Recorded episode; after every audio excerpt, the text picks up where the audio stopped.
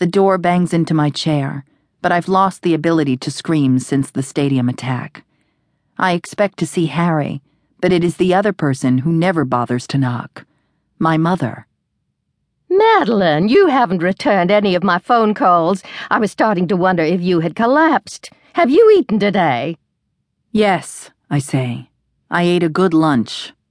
Two pecan tarts. Vivi says. Snitch. I knew it. Well, I'm going to fix that. I took the day off again and I've been cooking and baking all morning. I brought enough for everybody. You are so good to us, Mrs. James, Vivi says. For some odd reason, all of my colleagues call my mother Mrs. James, even though every other person in the mines goes by his or her first name. We are most grateful for the excellent comestibles, Doc says. My mother beams as she pulls a cart as far into the room as it will go and begins to unload foil covered casseroles and platters. These are passed directly over my head to the waiting arms of my colleagues, who push aside stacks of papers and other debris to make room for the feast. When everything is unloaded, my mother hands out wet wipes and little packages of plastic cutlery. You folks eat.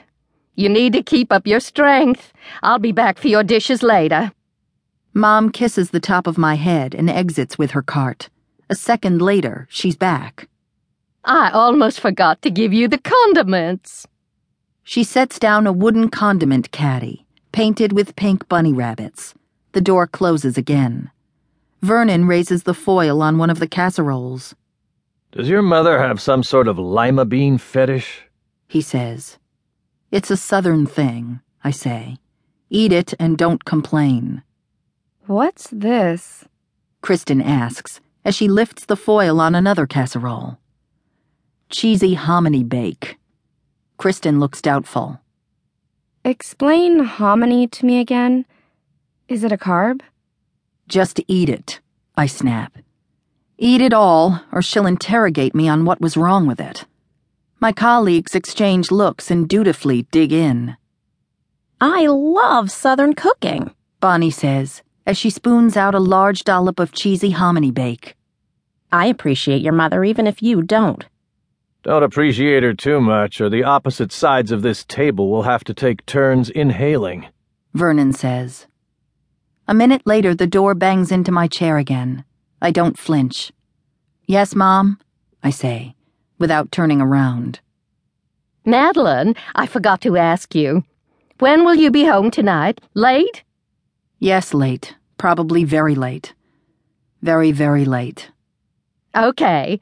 I won't bother you again until you all are finished. Bon appetit. Thank you, Mrs. James. I have nothing to live for. Nothing. Life is one big sucking, stinking morass. One humongous intelligence failure of historic proportions. No love life, no outside life. Career down the toilet. Vivi tries to pass me a platter of country ham, but I wave it away. Come on, Maddie, eat something. Your mother was so sweet to do this. The ham is a little salty, but there are biscuits to put it on. If we have to ingest all of these carbs, not to mention the saturated fat and sodium, then you should too. Kristen says. Pass me a brownie.